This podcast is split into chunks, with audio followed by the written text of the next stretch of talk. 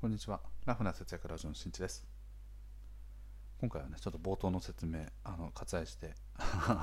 ょっと時間がないので、ね、手短に取っていきたいと思いますが、はい、再びね、このお話でございます。最近仕事が楽しいよと、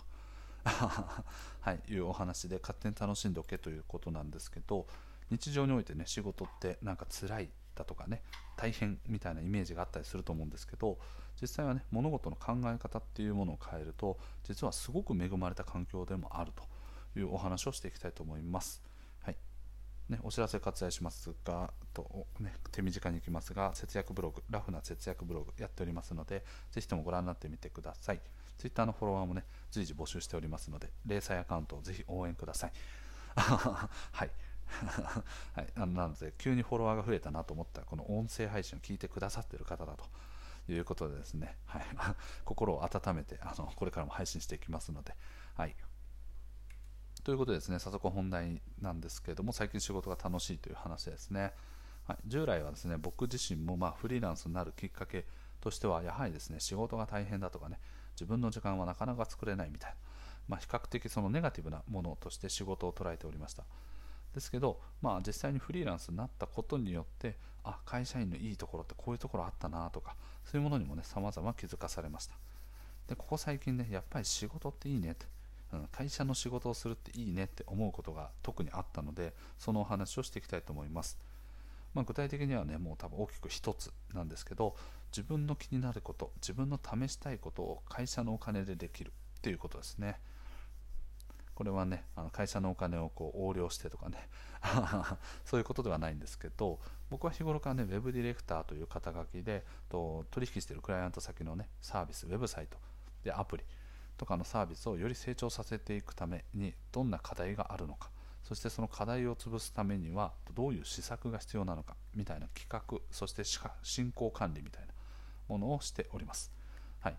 でその中でやっぱりですね、あの自分自身のこう知識だったりとかノウハウをね、よりこうより濃く残しあの貯めていくために、いろんなことに挑戦をしたりとかね、するわけですね。自分が今までやったことないけれども、どうやらこの業界でこのサービスにおいてこういうことをすると効果がありそうだみたいなものを導き出した時に、じゃあそれってどういう見た目がいいのかな、どういう仕様がいいのかなみたいなものとかをいろいろと考えたりして、世の中に発信を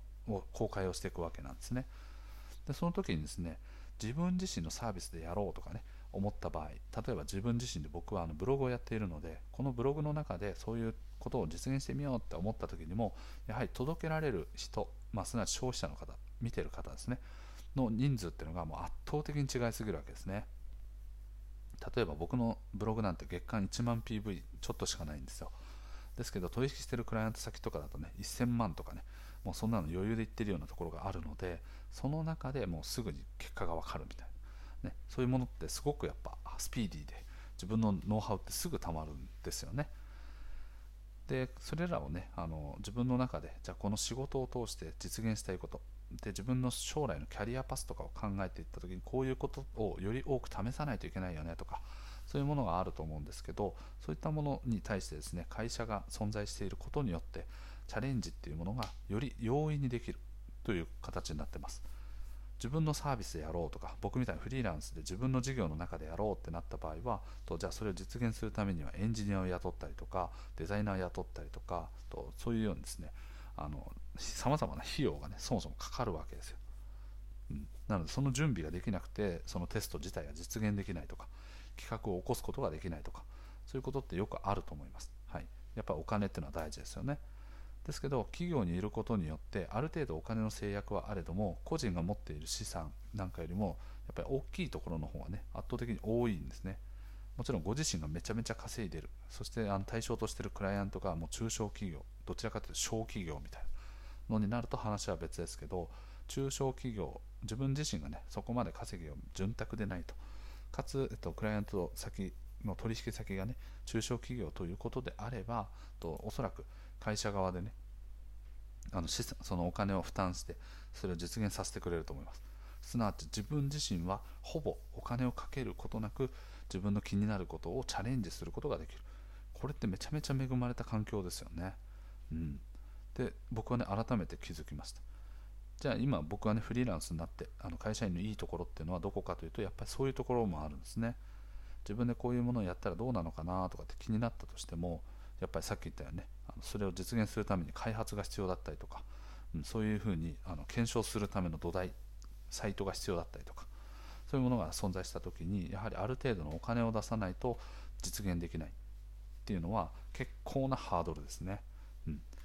なので、ここ最近僕がその仕事が楽しいなと思っているのは な, なぜかというと、そういったことを改めて強く、ね、持つことが、意識を持ったことによって、日常の中でこの機会はねなかなかないぞと、今恵まれている状況にあるんだから、今のうちにこう今のうちにどんどんどんどん試しておこうみたいな、よしみたいな感じでいろいろとね、 あの、あれやりたいこれやりたいみたいな、この場合はどうなるんだろうかみたいなものが、興味関心みたいなものがどんどんどんどんこう膨れ上がっていって、でそれによってですね、あの今取引先の方でいろんな企画提案をしていると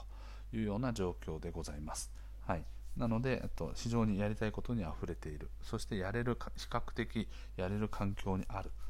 というのは、と今ね恵まれてるなということで、今のうちにやっとけって